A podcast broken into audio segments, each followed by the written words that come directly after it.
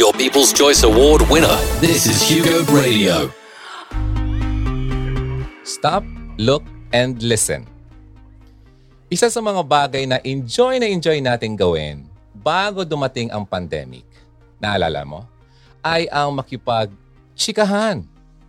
Kung estudyante ka, kapag class break, nakikidayo ka pa sa dulo ng classroom nyo para lang makipagkwentuhan. Minsan nga, nakikipag-exchange ka pa ng upuan para makipagtsikahan kayo ng best friend mo.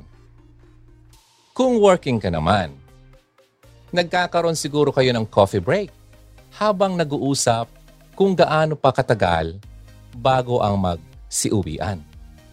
Nandyan din yung gala with friends tapos magsisitawanan habang kumakain sa McDo o kaya Jollibee. Mm. At sa bawat chikahan or conversation, may iba't ibang types ng kausap.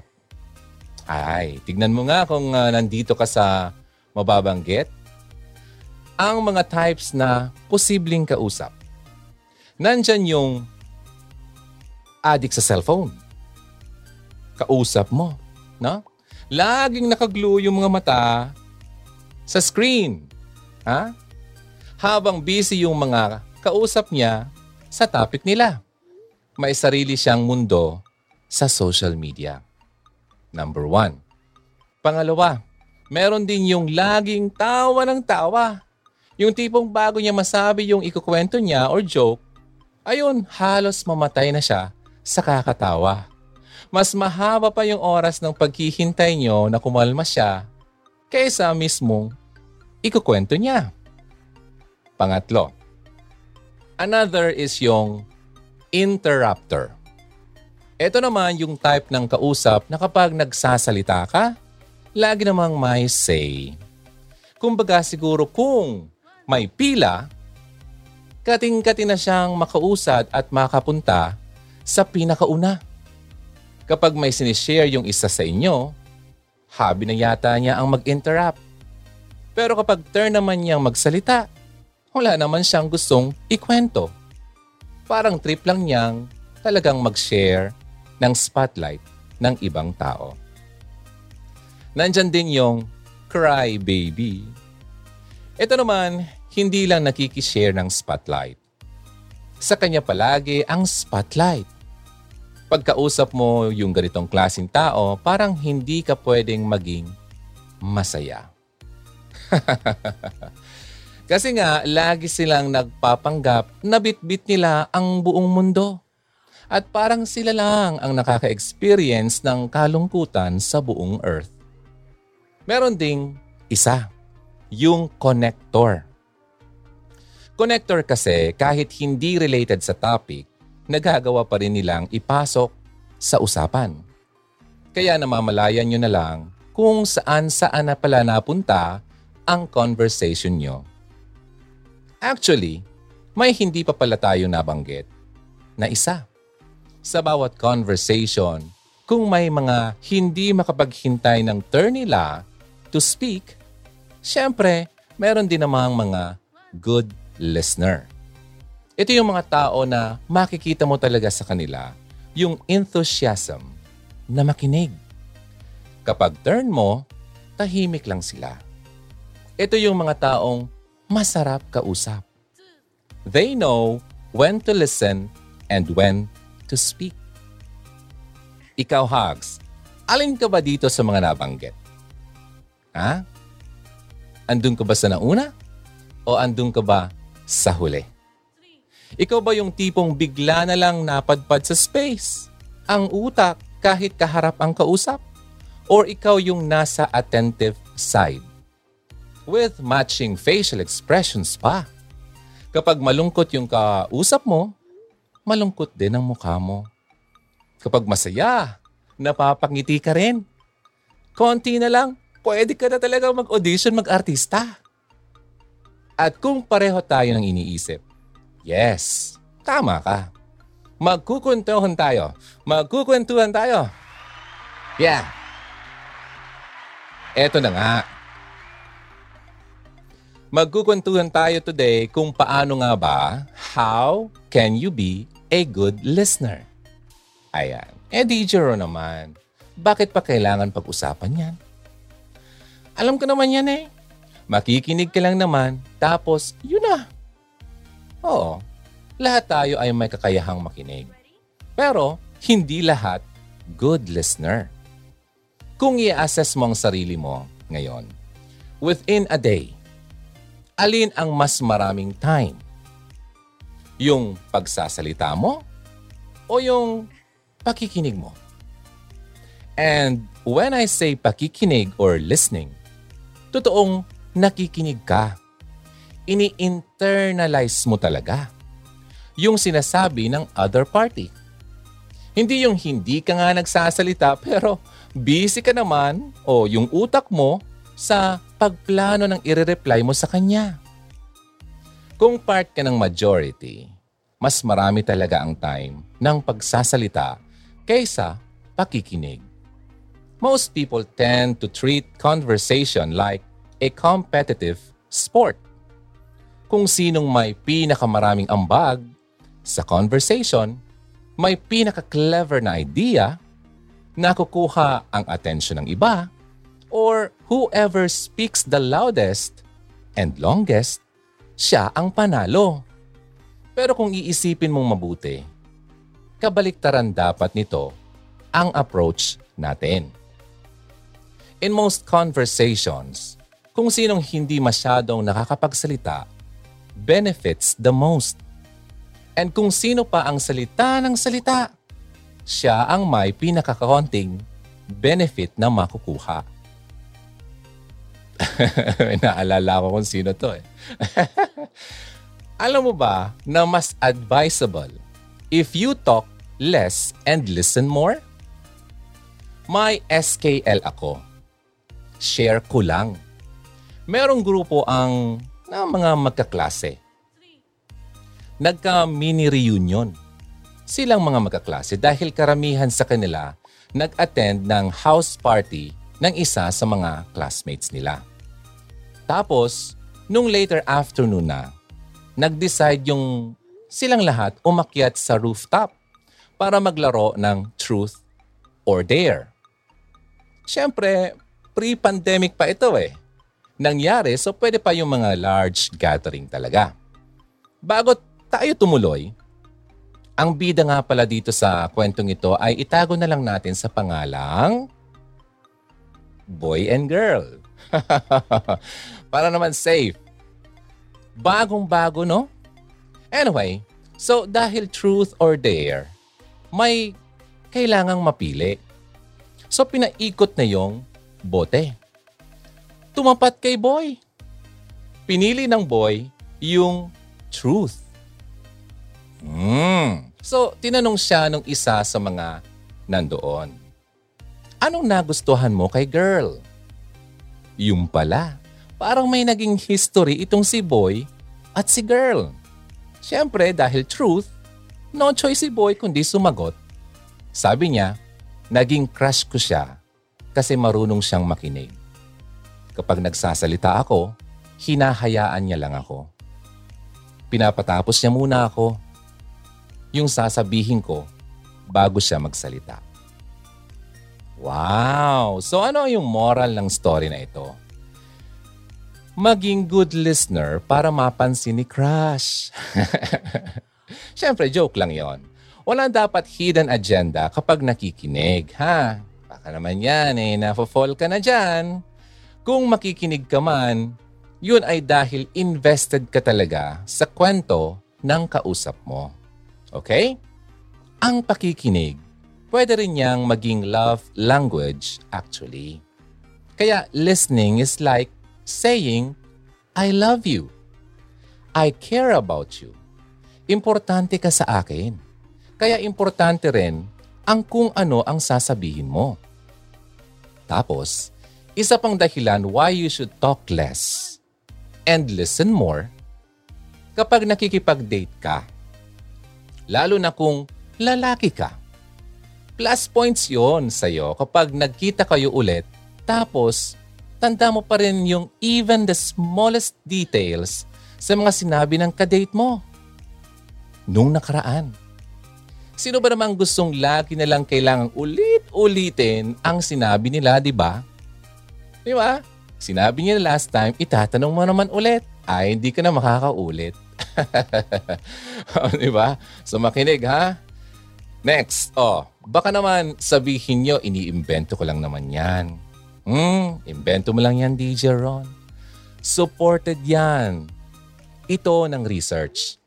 Sabi rito, as a new study published in the journal Science of Nature found being a good listener is actually a really attract attractive. Ulitin natin. A good listener is actually a really attractive trait to have, especially for men looking to attract women. In short, plus points yan para sa atin mga guys if you are a good listener.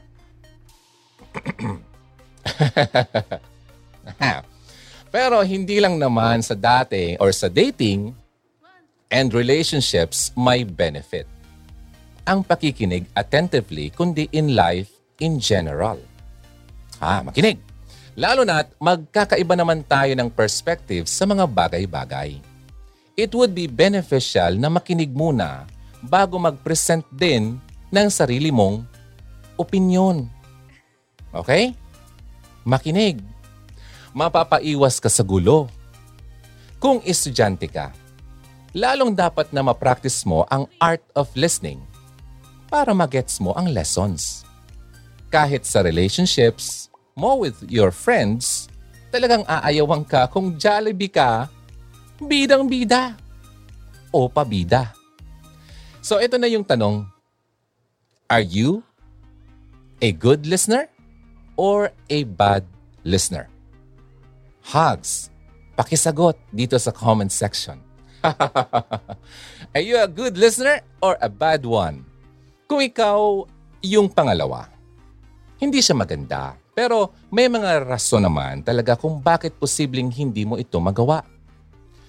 Unang-una, your natural desire is to talk ikaw yung king of talk o, kaya, o kaya ikaw naman si queen of talk.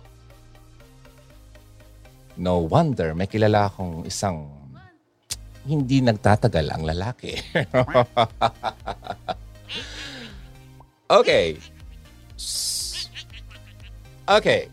Siyempre, we as humans, gusto nating makakreate ng good image para sa atin gusto nating mag-appear na matalino. Hmm. At ang pinakamabilis na paraan para patunayan yon ay ang magsalita ng magsalita to appear knowledgeable by sharing what we know. Kaso this hinders you from really listening sa iba. Dahil nga busy ka ngang mag-isip ng i-reply. Hindi ka naman nakikinig dahil invested ka kundi for the sake lang na may masabi ka rin.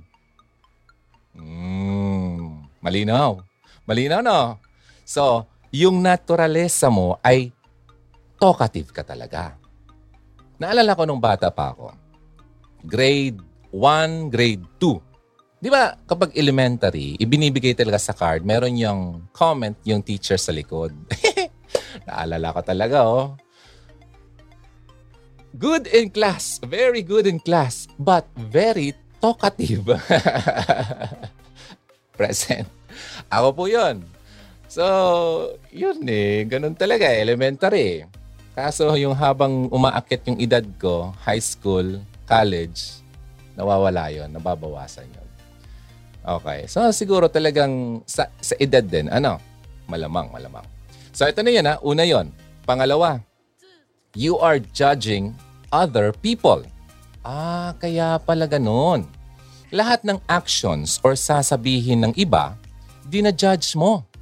Kaya kapag may narinig kang opinion ng iba na hindi pareho sa'yo or contrasting sa pinaniniwalaan mo, mas madaling i-dismiss na lang at maging uninterested for the rest na mga sasabihin niya. Yung, pa, yung parang culture ngayon, no? Yung dinidismiss. Ay, nako. Hindi maganda yun, ano? Now, next, disagreement with what someone is saying stops listening. Instead, i-assess mo ang thoughts and actions ng iba. Sa halip na i-judge mo, try hearing them out. Pakinggan mo. Malay mo, you're missing on something. Kung hindi naman, maybe you can inspire them to grow. Either way, win-win situation, yan para sa'yo. Pangatlo, you have preconceptions and biases. Kung may preconception ka sa iba, hindrance talaga yan para pakinggan mo yang mabuti. For example, ay wala naman kasing experience yan sa area niyang, yung ganitong area eh. Wala naman yan alam dito. Kaya ang hirap para sa akin na makinig. Hmm? Kasi feel ko, hindi mo naman talaga alam ang sinasabi mo. Ayun. Parang chinyadge mo na kagad. Eh, wala siyang alam dito sa pinag-uusapan. Kaya ba't ka pa papakinggan? So may preconceptions ka na. May bias ka na kagad. Kaya yun ang dahilan kung bakit nahihirapan ka makinig sa iyong kausap. Diba? Similar to judging others, kailangan, kailangan mong i-disregard or sorry, i-discard. I-discard yung mga filter hmm, na nilalagay mo. Focus ka lang sa positive na pwedeng mangyari kapag nakinig ka sa kanya. Ano ba yung pwede mo makuha kapag nakinig ka? Okay? Pang-apat, your ego gets in the way. Ang mga leader, leader, leader, nilagyan ko ng H. Ang mga leader, may prone talaga silang magkaroon ng ego or mas maging ma-pride kaysa sa mga followers nila. Hmm. Therefore, preventing the leader from listening. Sasabihin sa iyo ng ego mo, hm, matalino akong tao. Ba't ko pa kailangan pakinggan ang sasabihin nito? So, dahil feeling mo superior ka sa iba at inferior sila kaysa iyo, intellectually or socially, hindi mo makita yung sense ng pakikinig. Alam mo na lahat eh ano pa bang makocontribute nila sa akin? Mm, however, ang mga secure talagang tao hmm, sa kung ano yung capabilities nila, sila naman yung may mas confidence na makinig. Irespeto at i-value ang sasabihin ng ibang tao dahil secure sila. Kaya yung mga taong mga nasa taas, hindi nakikinig sa'yo, insecure yan sa'yo. Ay, kaya pala. O, sige, next, panglima. You are trying to multitask. Hindi kaya ng utak natin na mag-take in ng information galing sa iba't ibang sources of information ng sabay-sabay. Kaya nga 'di ba kapag nag-aaral, advisable na tahimik ang paligid. Or kung makikinig ka man ng music habang nag-aaral, yung instrumental lang dapat or yung walang lyrics. Kasi nga, we are unable to take in multiple sources of information at once. And trying to multitask, multitask will shut down your ability to listen. Mm. Kaya pala bihira yung taong multitasker, no? Sa amin kasi, sa call center, kailangan. kaya, kaya alala ko eh, tatlo yung kausap ko puro may problema. So, kailangan talagang multitasking aralin eh. Depende kung anong trabaho mo. Okay, so, aside from that, hindi ba unrespectful sa nagsasalita kung habang nagkukwento siya, ikaw naman ay busy sa iyong cellphone? Ah, ah okay. Ah, ano yung sabi mo? Di ba nakakainis yun? Ay nako, di ba? Napaka-unrespectful naman yun sa kausap mo. Ikaw naman, wala ka mang ginagawa, kundi ay mabuti pang kausapin mo yung cellphone. Kaya kung gusto mong makinig as an attentive na pakikinig sa sasabihin ng iba, sundin mo yung sinabi ni Taylor Swift. Ano yung sinabi ni Taylor Swift? Sa kanta niya na Sparks Fly. Drop everything now. Okay? Kasi ganoon kapag nakikinig. When you want to listen to someone, you have to drop everything you are doing and focus. Baba mo lahat yan. Makinig at mag-focus. Lastly, pang-anim, you shut people off. Kung may disagreement ka sa pagitan ng isang tao, mas madaling mag-focus na lang sa hindi ninyo pagkakaunawaan kaysa sa kernel of truth or yung katotohanang pwede nilang ma-share. Instead na magkaroon ng fruitful na conversation, dinidismiss na lang ang sasabihin ng other party. Not nice yun, friend. Hugs. Hindi yun nice. Sabi nga ng isa sa mga kanta ng Ben and Ben, Nakikinig ka ba sa akin? Nakikinig ka ba, Hugs? Go! Anyway, isa pang reason kung bakit posible mong i-shut off. Ang iba is kapag sa tingin mo, alam mo na ang sasabihin ng taong yun. Katulad ng na-mention kanina. Kaya there's no need to listen anymore. Pwede sabihin mo, ganito naman lang sasabihin yan eh. For sure, ito lang naman uulitin niya.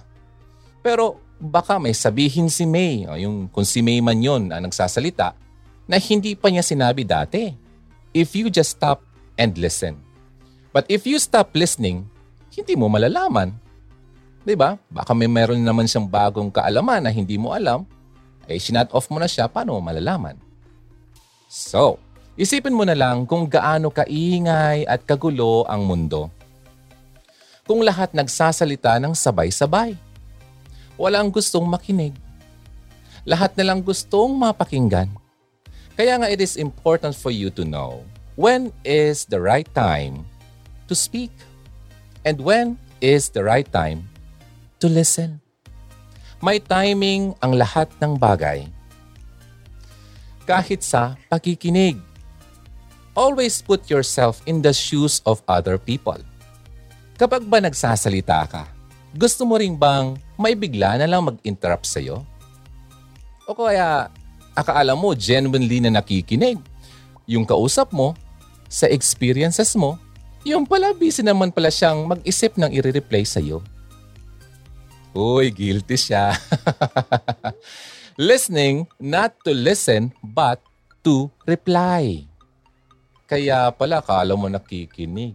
Yung pala, habang nakatingin siya sa'yo, nag-construct na siya ng pwedeng i-reply sa iyo. Hindi siya active listener. Ah, active listening, tinuturo yan sa call center.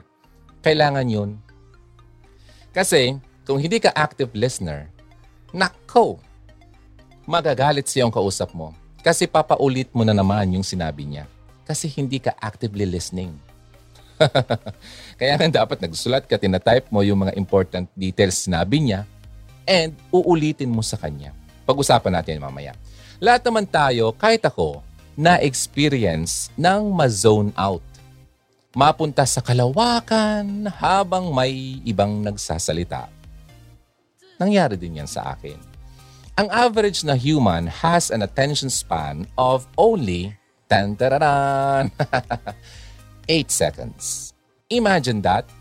Kaya di ba napapansin nyo, Kapag ako hindi agad nag-start sa video ko, madaming nagko-comment, maraming nagagalit.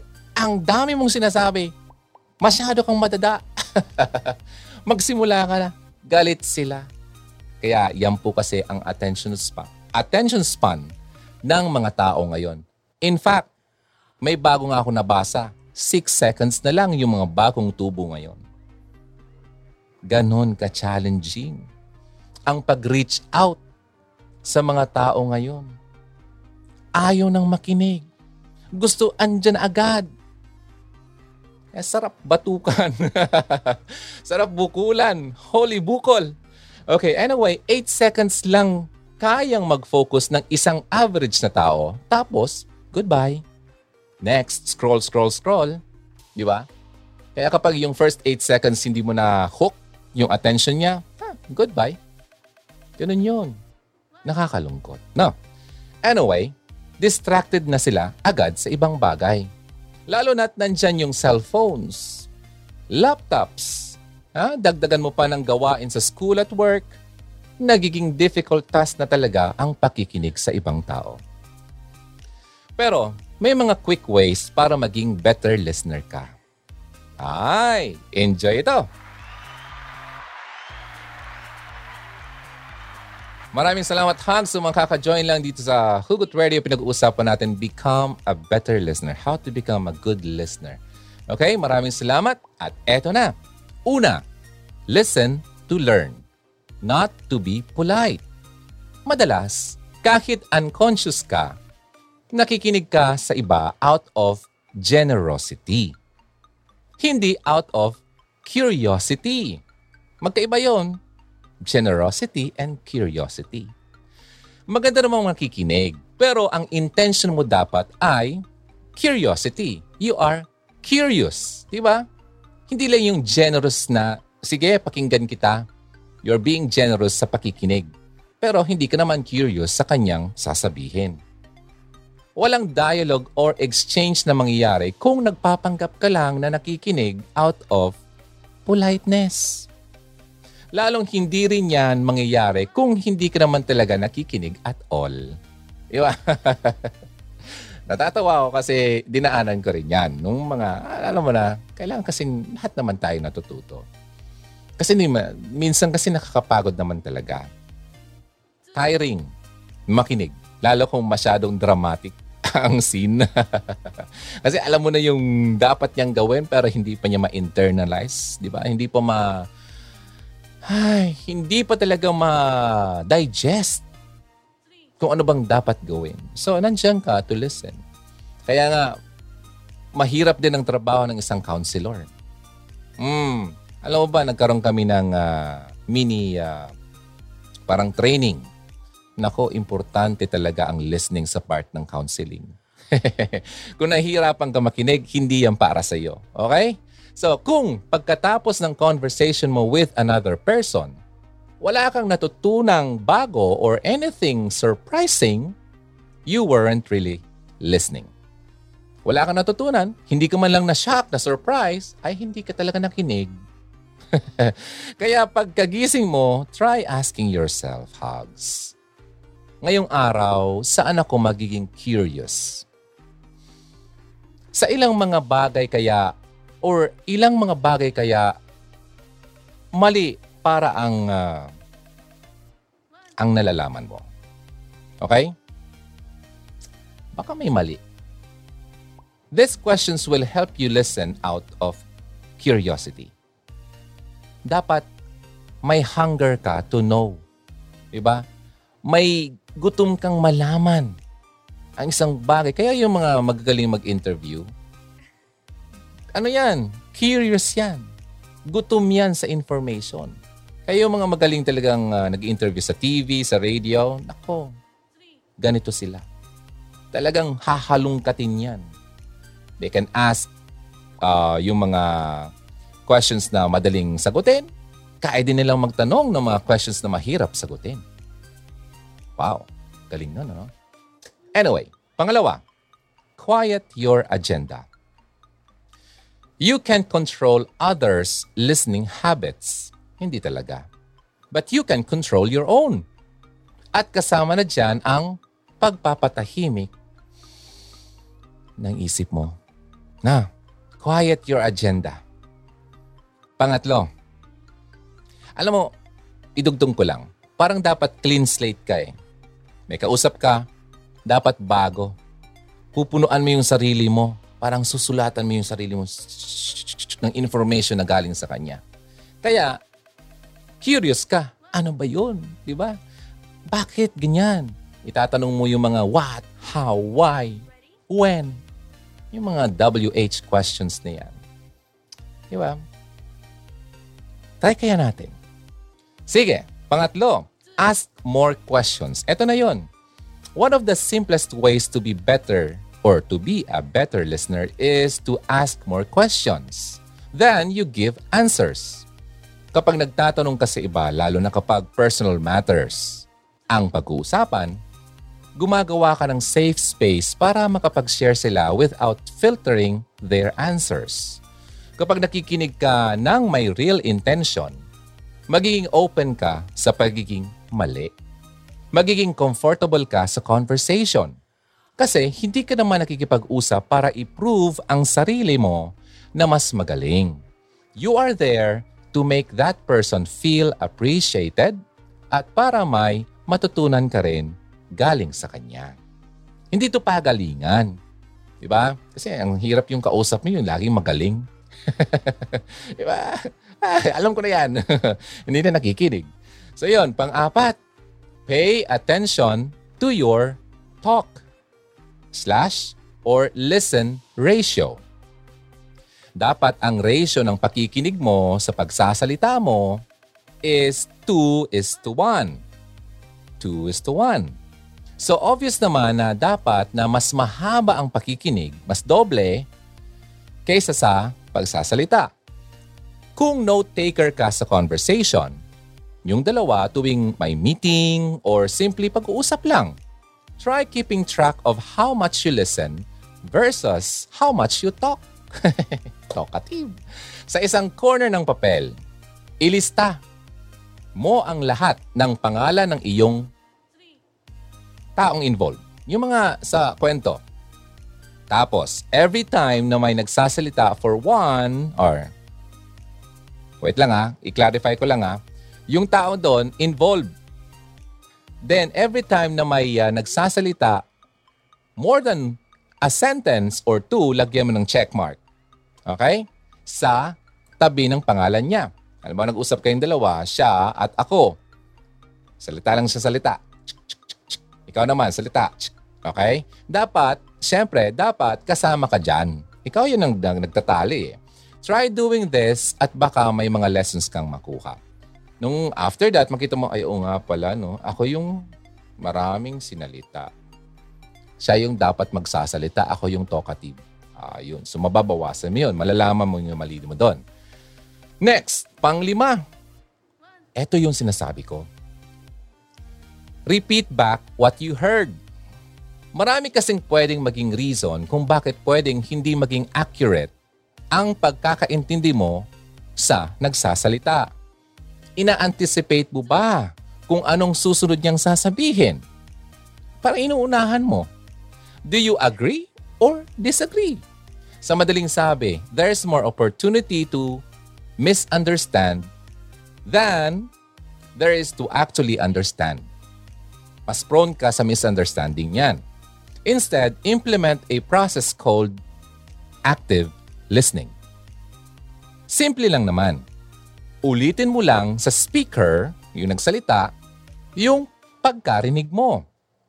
Yes, ma'am. Is it true that you blah blah blah blah? Ah, so you have a problem with your computer. It's not turning on. Mga ganon. Call center. Okay. Kung nag-agree sa speaker, yes, that's true. Yeah, yeah. Tama. Oo nga, hindi nag-on yung computer ko. Yun. Kung nag-agree si speaker sa sinabi mo, is what she or he uh, intended to say, pwede ka nang mag-move on kasi tama nga yung pagkakaintindi mo. Kung hindi naman, kailangan i-reword ni speaker yung statement nila hanggang sa maintindihan mo as a listener.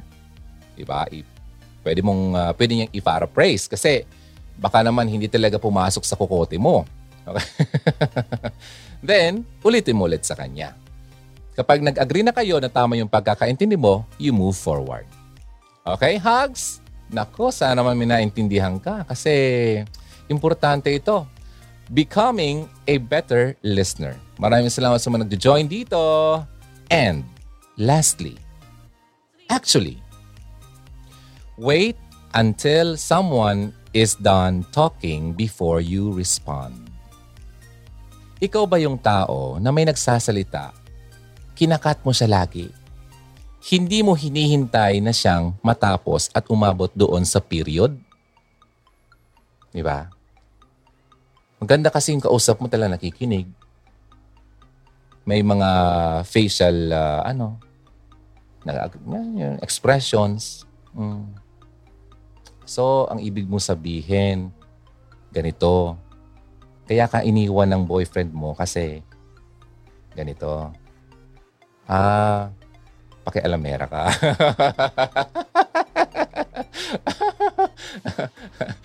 Oo, DJ, tama. Oo nga, tama yung sinabi mo. Okay, sabi nga ni Leslie Shore, author ng libro Listen to Succeed, ang pinakamahirap na part daw ng effective na pakikinig is waiting for a period at the end of a sentence before formulating a reply. Kasi yung iba, hindi pa tapos yung sinasabi, meron na siyang nakahandang i-reply. Gets mo? Kasi busy siyang mag-construct doon sa isip niya, akala mo nakikinig, hindi naman pala. Gusto lang niya may masabi after mo magsalita. Ito pala, mahirap talaga no? Pinakamahirap na part ng effective ng pakikinig. Waiting for a period at the end of a sentence before formulating a reply. Hmm, makaka-formulate ka lang kapag tapos na siya. Kapag kasi nagsimula kang mag-isip ng i-reply kahit na hindi pa naman siya tapos, yung nagsasalita, mawawala yung complete information na nakuha natin sa sinabi niya. Including the emotions na meron yung tao habang nagsasalita. Wala ka naman na, wala ka naman sa debate eh, di ba? Na kailangan may pangribat ka agad sa kalaban. Kaya hindi ako na, hindi ako nanonood ng debate. Lahat magaling. Lahat nagmamagaling. Oo, totoo lang. For entertainment purposes. Pero kung makinig na wala naman. Wala, lahat nagpapagalingan na kayo na, kayo na magaling. 'Di ba? So, hindi rin naman paunahan ng reply. Wait at least 5 seconds bago ka magsalita. Namnamin mo yung sinabi niya. Kapag napakiramdaman mong tapos na talaga siya, kasi minsan nagsasalita yan, meron pa palang part 2. Kala mo tapos na. So, hintayin mo. Pause ka. Kasi may, baka meron pa siyang gustong sabihin. Nakat mo tuloy. That's the moment na pwede ka na mag-share ng thoughts mo kapag talaga ay siya ay tapos na. So, yun ha, hugs. Ulitin ko yung mga sinabi ko. Sana man ay pumasok sa atin. Quick ways para maging better listener ka. Number one, listen to learn, not to be just polite. Pangalawa, quiet your agenda. Ano man yung sa isip mo, just quiet. Be quiet. I-clear mo lahat yan. Pangatlo, ask more questions. Pang-apat, pay attention to your talk or listen ratio. Dapat mas marami yung time na nakikinig ka kaysa doon sa pagsasatsat mo. Satsat ba naman? Ang pangit pakinggan. Pagsasalita mo. Panglima, repeat back what you heard. Ah, so yung ibig mo sabihin ganito. Ayun, importante yan. And lastly, actually, wait until someone is done talking before you respond. Hmm. Six quick tips on how to be a better listener. Alam mo, Hugs, sa mga nakikinig at sa mga makikinig pa ng mga replay, ng replay na to, sa Bible na rin mismo ang nagsabi. Okay? Yung Bible na mismo ang nagsabi. Sabi doon, Let every person be quick to hear, slow to speak, slow to anger. Di ba? simpleng words, pero halos imposibleng ma-live out. Maisabuhay. Kasi ang madalas na nangyayari, slow to hear, quick to speak, and quick to anger. Diba? Ang bagal lang ang makinig, ang bilis mo pang magsalita at ang bilis mo pang magalit. Kaya hindi ka nagiging better listener overnight talaga. Nangangailangan niya ng discipline, effort, and intentionality. Kaya hindi magkakaroon ng bigla ang change sa isang conversation lang. Produkto yan ng patterns of little resolves sa bawat conversation na magkakaroon ka. So, practice makes perfect. Pero hindi yun tama. Ah. Hindi yun just practice it will become perfect. Dapat correct practice. Kasi kung nagpo-practice ka ng mali, pangit naman yung perfection na natutunan mo. Perfection ng mali yun. Nagawa mo, nagets mo. So correct practice dapat. Pero higit pa man sa pagiging good listener sa ibang tao, ang pinakaunang dapat nating matutunang pakinggan, alam mo kung sino? Si Lord. Si Lord. Sabi nga sa Proverbs 8 verses 32 and to 35, And now, O sons, listen to me. Blessed are those who keep my ways. Hear instruction and be wise, and do not neglect it. Blessed is the one who listens to me, watching daily at my gates, waiting beside my doors. For whoever finds me finds life and obtains favor from the Lord. Napakinggan mo doon? Andun yung mga words. You listen. Hear instruction. Listen to me. Diba? Andun yung magandang, ano doon eh, verse. Kaya whatever is true, whatever is noble, whatever is right, whatever is pure, whatever is lovely, whatever is admirable, if anything is excellent or praiseworthy, think about such things. Dahil sa pamamagitan niyan, you will be able to listen to the Lord and follow His instructions.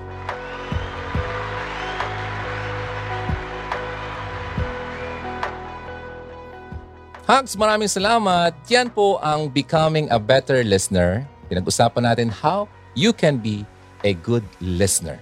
Maraming salamat sa mga nag-join dito sa Hugot Radio. Ako po si Ronaldo. Till next Sunday, dito lang sa Kira 104.3 The Way FM. Abangan every Sunday ang bago nating episode. At maraming maraming salamat just to remind you, kasi kanina, nakita ko yung uh, award natin back way back in 2019 at saka ko lang ulit na i-share kasi naging busy na tayo ng 2020 hanggang ngayon, 2021. Medyo nakalimutan na natin yung mga achievements natin na dapat nating ipagpasalamat kay Lord na ibinigay sa atin. So thankful ako dyan at kailangan natin yan is-celebrate. So naging uh, People's Choice Award winner tayo, yung Hugot Radio, dahil yan sa tulong talaga ni Lord kasi imposibleng mangyari yon kung wala siyang ginawa. Your People's Choice Award winner. This is Hugo Radio. 700 plus entries and we got 7,000 plus votes. That's worldwide. Sino-sino yung mga taong yon? At sino-sino yung kalaban natin? Magagaling. Pero naging third tayo at tayo yung People's Choice Award. At dahil dyan, sobrang uh, galing at uh, sobrang uh, bait ni Lord, tinulungan niya tayo magkaroon ng ganitong uh, setup. Itong mga nakikita natin sa harap ko, galing yan doon sa ating napalanuhan. Congratulations sa atin, People's Choice Award winner, Hugot Radio. Maraming salamat, Hugs. I'll see you again next time sa ating bawang episode, Hugot Radio. Always believe in love and keep the flame burning. Bye for now. God bless you. Halina't makihugot na. Kontakin kami sa 0946 763 9858 0929 359 4298 0915 931 7184 Kung nais mong magkapag-ugnayan kay DJ Ron, maaari mo siyang bisitahin sa kanyang YouTube channel sa Hugot Radio.